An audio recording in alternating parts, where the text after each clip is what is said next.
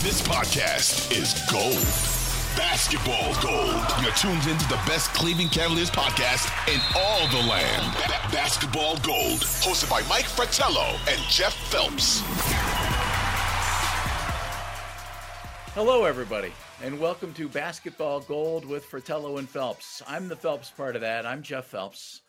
And my partner, longtime NBA head coach, longtime NBA broadcaster, a man I've known for a long time, and I'm very happy to be working with him on this, Mike Fratello. Hello, coach. How are you? A little upset about this opening because it could have been like where you said, Hi, everyone, I'm Jeff Phelps. And then I could have come in and said, Hi, everyone, I'm Mike Fratello, the other half of the podcast. But didn't work out that way. But I'm not trying to have problems early on. I thought I'd kind of give you a great big build up. You know, I I left out the czar of the telestrator, but I said one of the best color analysts ever. That that's the fact. Well, I appreciate that very much. Thank you, partner. You're you're welcome very much. Uh, Mike and I have known each other since Mike was the coach of the Cavaliers, starting in 1994. We've worked together. We've watched a lot of basketball together. I'm proud to say that. I've learned a ton from you, and I'm looking forward to doing this with you. And uh, just to set the record for everybody, you're working with Cleveland Cavalier telecast. You're working with Los Angeles Clipper telecast. So you're all over the NBA. Yeah, the show was hard doing the game a couple nights ago when the Cavaliers played at the Clippers, uh, and here I am broadcasting that game for Clipper TV, and I had just come from broadcasting a Cavaliers game uh, on the road or in Cleveland, I should say. So it made it a little bit strange uh, trying to be neutral down the road. You know, the difference between local broadcasts and when you're doing something for, let's say, TNT or NBA TV, there you can have more of an opinion. Whereas if you're doing your local broadcast, you are slightly favoring the home team, being honest, obviously, pointing sure. out what should be pointed out, but you do lean a little bit towards the home team. So in that broadcast, there were two home teams for me. So I tried to be middle of the road uh, in reporting what was going on in the game. Well, and you've always done such things. There have been big storylines in the NBA so far this season. Some teams that everybody thinks will be doing great things this year, not doing very well. Other teams really coming out and making a strong impression. And Mike, even though the Cavaliers during this road trip have lost two straight games here after starting with two straight wins, the Cavs are one of those stories where they've been one of the feel good stories, one of the hey, watch these guys stories in the NBA right now with a record of eight and three. Donovan Mitchell's a key to that. We're going to talk a lot about Donovan coming up a little bit later on in the podcast. And we're going to talk a lot about what's coming up with the end of the road trip and some other things around the NBA. But Mike, your first impressions of what you've seen from the Cavaliers through the first 11 games or so. I've been very fortunate. As you know, Jeff, the Cavaliers are kind enough to give the uh, people that are covering them either on radio, TV, or doing a pre post game show. They give them access to the practices. And that's a trust uh, between the organization, the front office, the PR department, and the coaching staff that what goes on in the practice stays in the practice. It's so you guys are there covering them can gain some kind of knowledge, some kind of insight as to why a coach might be making a move, et cetera, during the course of a game. It also gives you a chance to see if someone's injured, are they coming back? Uh, so that when you do your reporting, uh, you really have a, a, an insight as to what's going on and why it's going on. So there's a trust that's been built up there. And uh, I'm saying all this because I have to say that JB Bickerstaff uh, has done an incredible job in teaching this group of young men from day one. Uh, they are thoroughly prepared. You will not have one of the players say, I didn't know my role. Hmm. I didn't know what I was supposed to do, or I was confused on. That's not happening because he is so thorough on his communication to the players and what they expect of them. And it's helped them to get out to this quick start. Uh, they have depth. They put together a really good roster. Uh, he can, on a given night, turn to the bench and expect that he's going to get productivity from the bench. And every once in a while, it doesn't happen.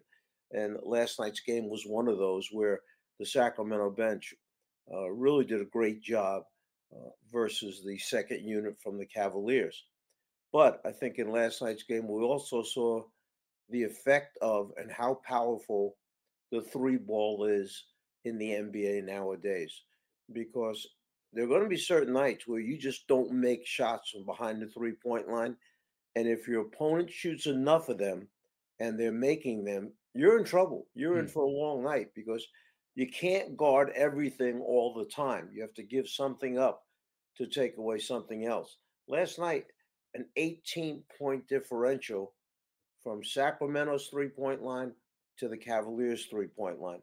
And you see how a team like Sacramento suddenly can knock off a Cavalier team uh, just by taking so many more and making so many more three point shots. One thing about the Sacramento game, Mike, and you can go to the Clippers game and you can go to the Lakers game as well. And it's not what JB Bickerstaff has been preaching to the team. They gave up 60 or more points in the first half of each of those three games and 69 points in the first half uh, against the Sacramento Kings. And he said, JB after the game, maybe arrogance on our part, where we're thinking we can just come back and do that. You were known for having very, very good defensive teams. How do you instill that, especially in a group, Mike, that's just coming together? Well, you'd have to say that uh, the game has changed so much now. Uh, everything that you hear from organizations is pace, is tempo.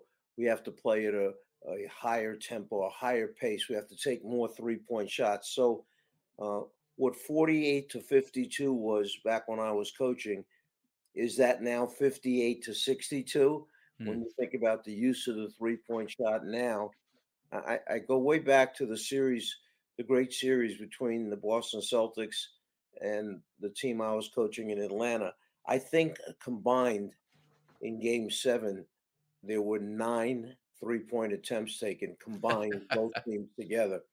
So it's changed a little bit now because you've got teams taking 48 to 53 point shots a night. So I understand what, what Coach Bickerstaff is saying. From day one, he has preached to this team we are a defensive team first. We'll be good at the defensive end, and our offense will come. And and this is what happens sometimes. You get that slippage.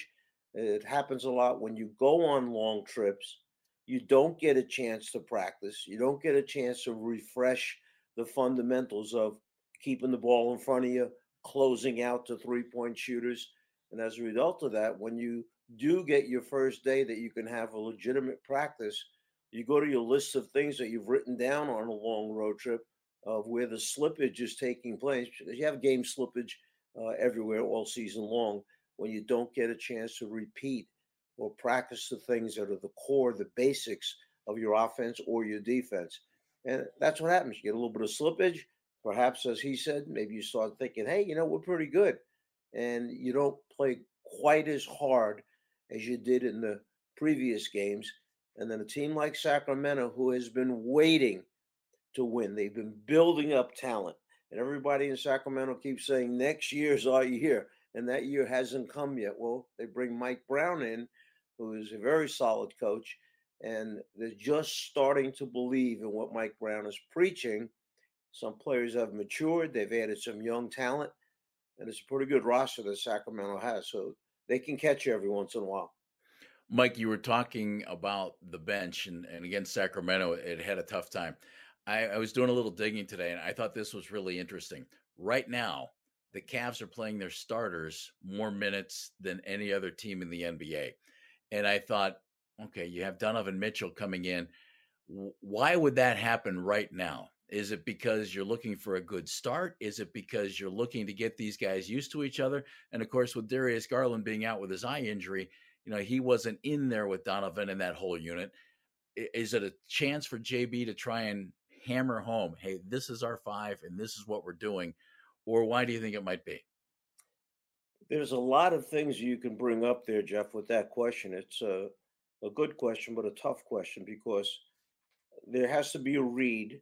You know, nowadays, every organization has so many people between the medical staff that they can turn to on their coaching staff that dictate workload. Uh, Mhm. Workload terminology that we didn't use back when I was coaching. There wasn't a big concern about workload. If you were a star player and you were the best player on the team, you're going to play a lot of minutes because you're going to carry the team. You're out there. It Yeah. was. I remember a great story when I, my first season as a head coach in Atlanta. We played our first exhibition game against the Boston Celtics up in Boston. Bill Fitch was the coach.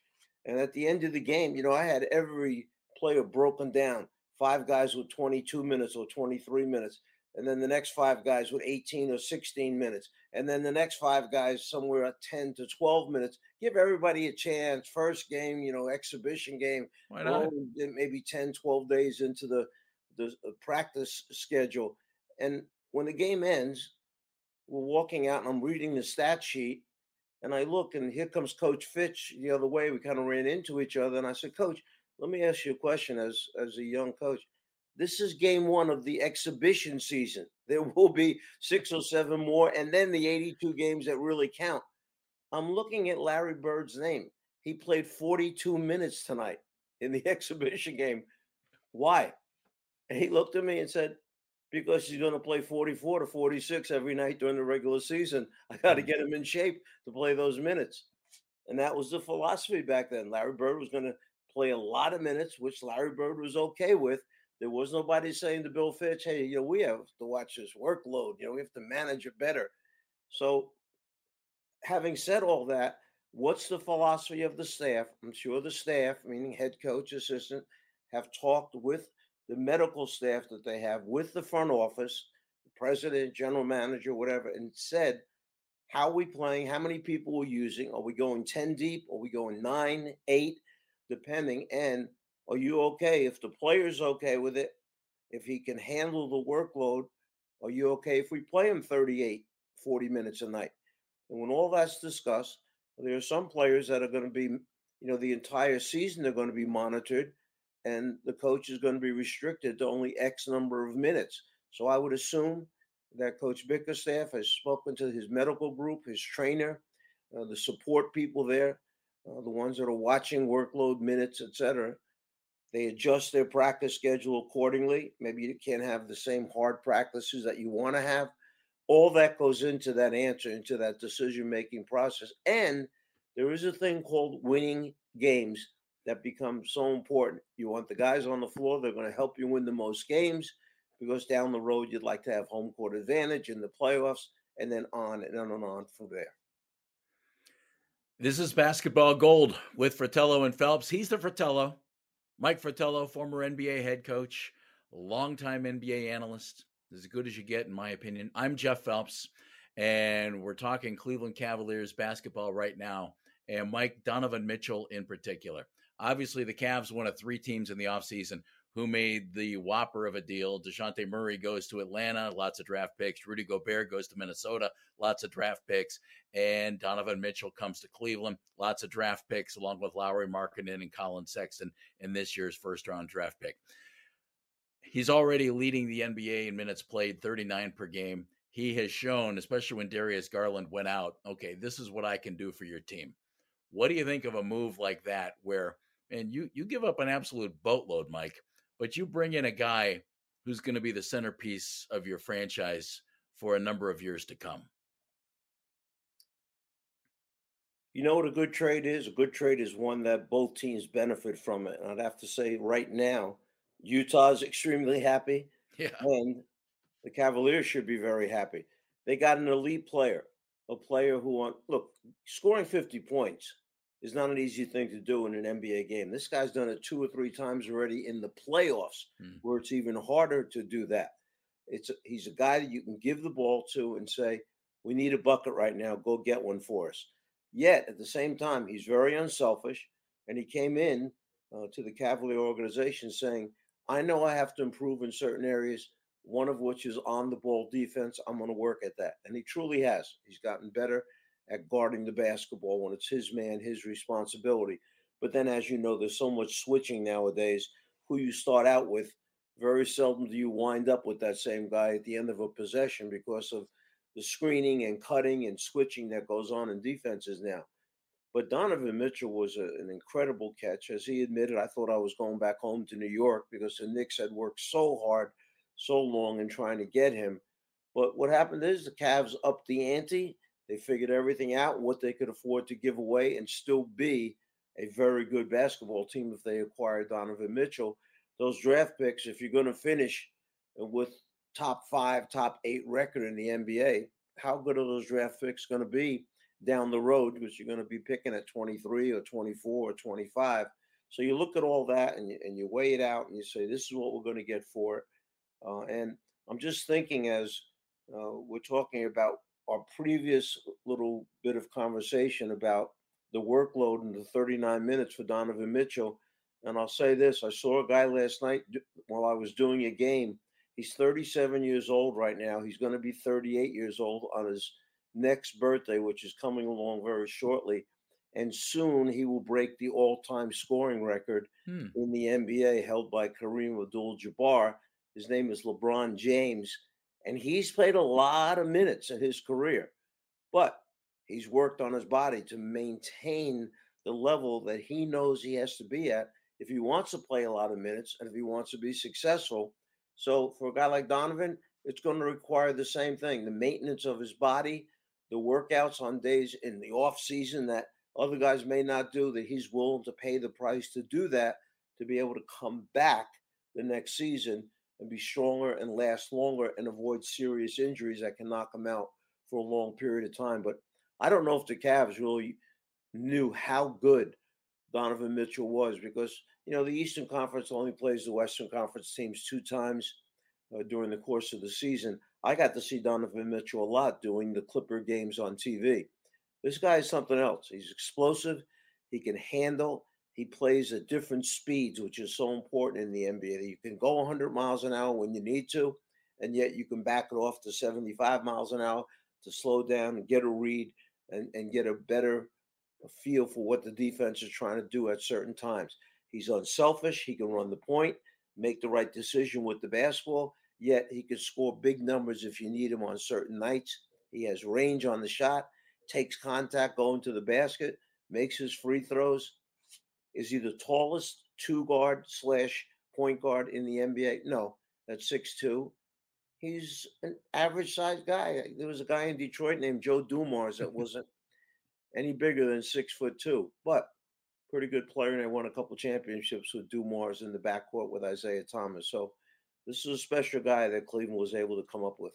Mike, I think one thing that's been really impressive the Cavs have been able to win eight wins in their first 11 games while you have two guys who are, you know, high scoring guards, both like having the ball in their hands trying to figure it out together back there, along with trying to get everybody else involved. And, when the Mitchell trade happened, Darius Garland was all excited about it. He was giddy about it. Donovan Mitchell was happy to be coming in and playing with Darius Garland.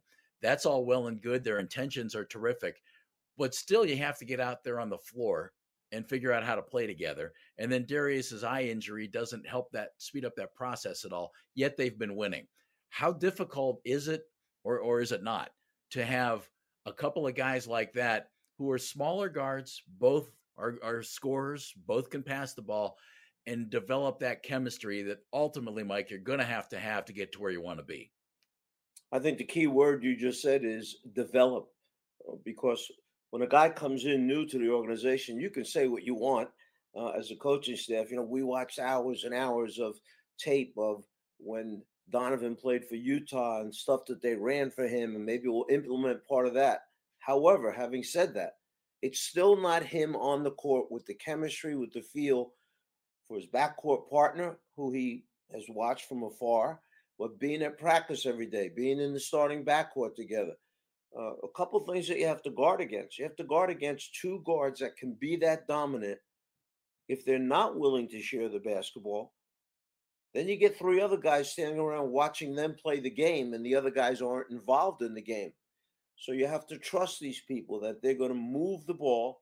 And this all comes through that communication process with the head coach. JB does an incredible job of letting the players understand what he wants, what he believes in, and how they have to play. And it's not just the team meetings where stuff comes up, it's the individual meetings that either JB or one of his mm. assistant mm-hmm. coaches, has the assignment of sit down with whoever and let's get this message across to him so he understands we can be really good if we move the ball, if we move bodies, and if we pass the ball to the guy who's got the best shot.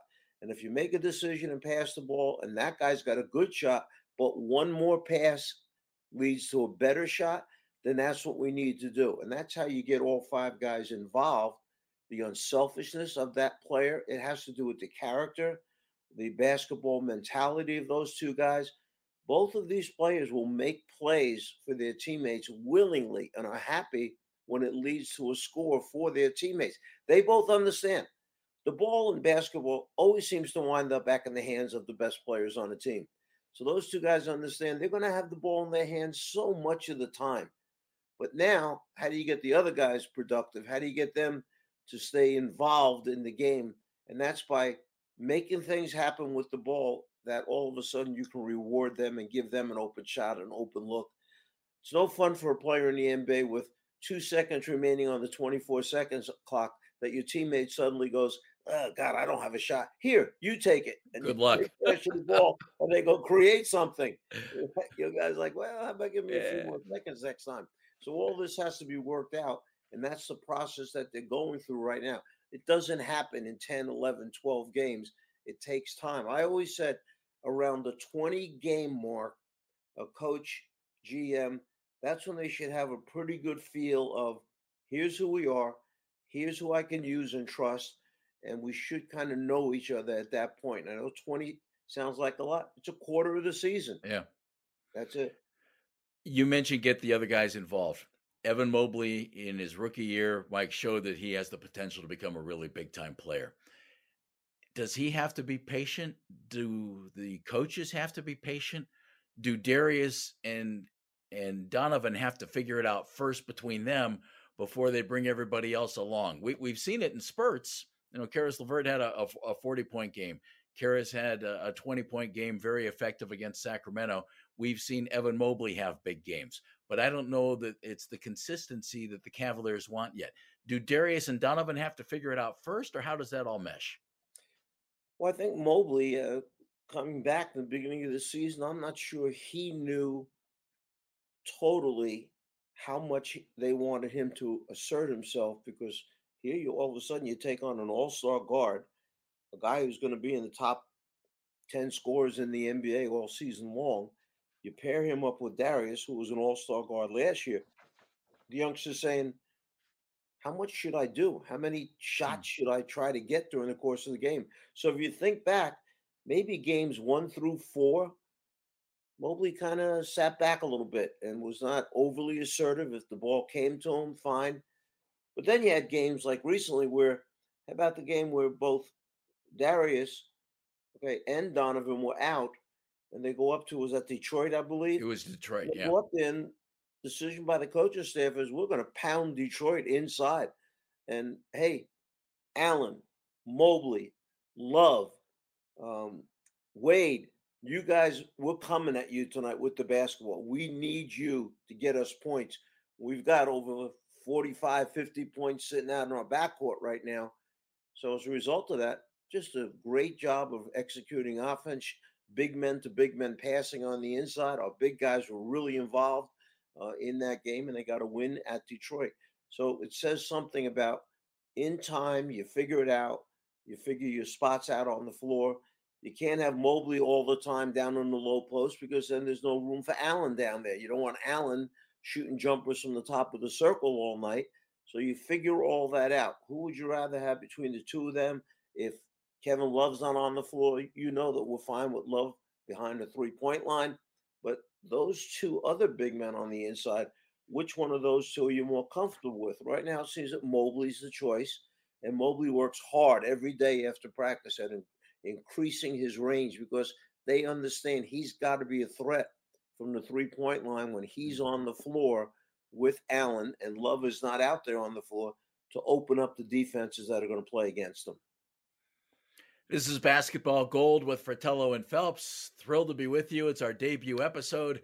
Cavaliers are finishing up a road trip. Mike, the schedule, I think, though there's a road trip involved here, has been pretty favorable for the Cavaliers. Uh, most of their wins have come against teams that don't have winning records. The Boston Celtics, obviously, they beat the Celtics twice, an exception to that, and the Clippers have, have boosted things a little bit. And so there's there's an opportunity there, even though that didn't go the Cavaliers' way. But the, the schedules worked in their favor. They have another team on this road trip who they finish it up with, and I don't care what their record is. Uh, you're playing the Golden State Warriors. If, if you're Steve Kerr right now, are you concerned about your team getting off to a slow start? My goodness, I don't know how much you get to listen to during the course of the day, but being on the road the way I am right now, yeah, having TV on all day and mostly listening to basketball related shows. Yesterday, the day before, they're blowing it up as far as Golden State needs to make a change. They've already had yesterday. Let me see, they were trading Draymond Green. That was one of the guys they wanted out of there, and uh, Klay Thompson. Those were the names that came up mostly yesterday. It's time to get rid of those two guys. Wow. Bring whomever in that they had on the other end of the trades, and that'll be what'll turn Golden State around. And Steve Kerr's been around long enough, been involved in enough games, both as a player, uh, as a, an analyst, and as a coach. Uh, won enough games and championships as a player and as a coach that the one thing he's not going to do and his front office is not going to do is panic and break up a group that has won what four championships in six years. Mm. So uh, right now, when you continually go to the finals, NBA finals, NBA finals, it's hard to come back the next year and in that first part of the season kick it in right where you left off the season before. There's that little bit of hangover left over. Sometimes you have to work your way back into it. Sometimes adversity has to take place to wake the team up and get them back on the level that they're used to playing at uh, guys who are rewarded from the year before with new contracts or extensions. They come back and maybe they're not quite the same as they were the year before because they had been rewarded and they feel a little bit secure financially in their lives and their careers. So all of that, it's getting them back in place.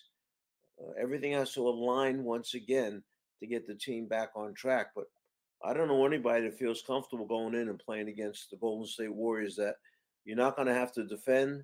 You're not going to have to deal with uh, some of the outstanding guards uh, and reserves and defensive player, and a guy like Draymond, you know, and a young guy who's developing for them. So, um, how about Wiggins in the finals? Okay, he, he wound yeah. up taking the next step he was, finally. He was terrific. Career. People have been waiting and waiting for Wiggins to get to that point. Uh, and then being around some vets who have been there before who said to him, just do what we tell you to do, follow us, and everything's going to be okay. We need you. And here's what we need you is to defend the best guy on the other team. And if mm. you can do that, don't worry about your points. We'll find you enough times for you to score. And he did just that and it was another championship. So uh, I'm not ready yet to break up Golden State. I don't think Steve and the front office are ready to break them up yet but let's wait and see what happens over the next 10 to 15 games. You mentioned another team that's been struggling. It's the team that uh, shares the building with the Clippers, who you do games with, and that's the Lakers. It's tough to see LeBron on a team that doesn't have a, a good record. That's the case right now with Anthony Davis, with Russell Westbrook. What do they do there, Mike? God, you didn't have to ask such a hard question, did you? Sorry. Uh, well, I'm sorry.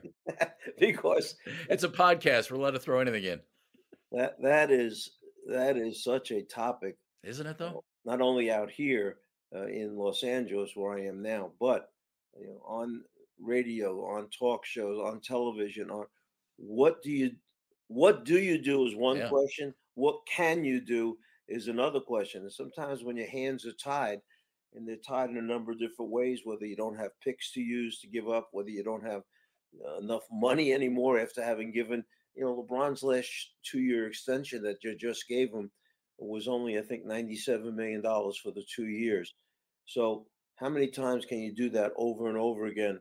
Uh, people are getting uh, getting old, uh, fed up with Anthony Davis that they they feel he's always hurt. You can't count on him for 70 to 75 games a year. So, you know, he's one of the guys they should get rid of. Obviously, in putting this roster together, there are some things that happened along the way that we won't know publicly probably ever. Uh, but the people on the inside know why they didn't make certain moves that they could have made. And as a result, to play with LeBron James and think about everywhere that he's won You have to surround him with shooters. He's going to command double teams. He's going to break down defenses off the dribble because he bullies his way wherever he wants with that body, with that physique, with the weight. And somebody who's trying to guard him that is not as strong, as big, he just moves him out of the way. Well, now you have to bring another guy. And the Clippers last night did a really good job. LeBron had a terrific game, shot the ball extremely well. However, they had him off balance. They trapped right away. They kind of trapped, but didn't really. Then they trapped late and LeBron was constantly looking, looking, looking to see where they were coming from. So they kept him off balance. But when he does pass the ball out, if there aren't guys making shots, and the Lakers have struggled this year to make shots from the perimeter, they just don't have a lot of really good shooters from the outside. And they may get going for a quarter, maybe for a half, but inevitably it gets back to they miss shots, they turn the ball over, I, I was counting, and at one point, the Lakers had six or seven layup attempts bounce off the backboard, rim, and miss because either the guy was driving so hard that he banged it off it, it didn't have that touch to roll in. But that's a lot of layups to give up when you're that close to the rim.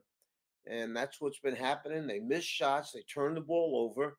And defensively, when you're constantly running back in transition, it's tough to say we're going to be good defensively tough to be good defensively when you're always playing transition defense, trying to catch up to the other team.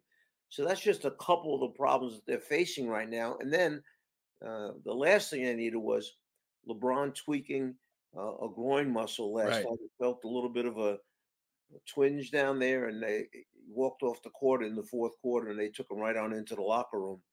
Uh, as he said in the press conference afterwards, he said it's not as bad as the previous one he had had back a ways where it kept knocked him out for a while. But he felt that little bit of something going on, and they're trying to protect it. So will he play next game? Who knows? It may take him a couple games sitting out for them to work on it where he can come back and play. Let's go to the Eastern Conference. Miami, you know they're always good. Right now they're off to a slow start. Brooklyn, there are issues there like crazy. Milwaukee has been terrific. Uh, you have Atlanta, who's played well. You have Toronto, who you know is going to be competitive, Mike. You have the Cavaliers off to a great start. This conference in the East, I, I don't know if it's been this competitive in, in a long, long time. Is is there a team or two that you think, all right, this is the team, eh, maybe other than Milwaukee, who you, I think we all think they're, they're going to be there who you think this might be the team that moves up. You know, your your Hawks look terrific. Chicago has some talent. I mean, there are a lot of teams in the East what you wonder is which team, when they're evaluating where they are right now, when they're evaluating how they're playing, is willing to make a move and go after somebody else that might be the difference maker. Hmm. You have teams that are waiting for guys to come back. Let's just use the Cavaliers as example. Ricky Rubio, hopefully at some point here in, in the not too distant future, is going to rejoin this Cavalier team. Think about the level they played at last year when Rubio was playing in the beginning of last season. He was really and good. then down the stretch, yeah. when they lost him, how they just quite didn't have enough. So that will make the Cavaliers a stronger team when Rubio comes back. And you have other teams out there right now that have guys that are injured that are waiting for them to come back. And when they do, they'll make a significant difference. But the Eastern Conference, is a monster right now. And then mm-hmm. you have to factor in things like players are better when they're happy and they're not feeling pressure from different sources. I'm not talking about the pressure of, hey, tonight we have to play against a really good Milwaukee. Not that kind of pressure. The pressure from situations that come up that really aren't basketball related issues, but because the media jumps on it, it puts pressure on a team. We can use Brooklyn. A year ago, it was Kyrie Irving not getting vaccinated. Therefore, he could only play road games, not home games. So, how many guys on that roster were unhappy with the fact, like, Kyrie, go take the vaccination, right. help us try and win games? You don't know the underlying thing. Now, this year, the incident comes up. Will Kyrie post something? Probably uh, not a good decision. If he could do it again, you would hope that he would make a better decision when he had that choice. But he did it. And as a result, it turned that team again into team turmoil with the outside pressures that were added. Steve Nash, as great a player as he was, uh, as well as he did in communicating with the guys in Brooklyn, it may not have been his fault. It may have been the result of all this outside influence of because he's the guy that had to coach that team every night. Right. Even though certain players may not have been there mentally because of all the other stuff going on. And now, think about it. They make a change. Steve Nash is gone. They bring in Vaughn, and for some reason, whatever it is, maybe it's the amount of communication that he did with the players as the assistant coach. But all of a sudden, they go out now in four or five games that he's coached, and they play extremely hard. They play extremely well, and we're seeing a different Kevin Durant playing for them right now. So watch out because Brooklyn could be dangerous if they keep playing at this level and if they understand that you know this is our new guy and he's with us now for this year and next year on the contract situation uh, they're dangerous the brooklyn nets we saw that last night when they really demolished the new york knicks um, and other teams we could go into of the group that you mentioned there they all have the potential uh, to be really good um, but then you always worry about that injury factor because if the injury factor knocks out a key guy that could cost you a season so, Mike, with all these teams in the Eastern Conference, it's going to be competitive for the Cavaliers each and every night. Good start is terrific. That's what you want. But this thing is going to be a grind for everybody in the East, and Cavaliers included. I think you like the idea of getting out early and get your name at the top of that list in the Eastern Conference. Don't think there's not going to be battles over on the Western side because you have teams emerging there like the Utah Jazz that nobody thought was going to be any good. And suddenly they're really good. Looks like Sacramento is just starting to now buy into Mike Brown's philosophy. So, uh, as a coach, I know I'd love getting out early, getting a quick start. I've also been on the other side of it, where one of those Cavs teams, as you remember, Jeff started out 0 and 7. Yeah. And we had to dig our way out of that. And that team wound up winning 45 games and, and going on to the playoffs that particular year. So, you know, you make adjustments.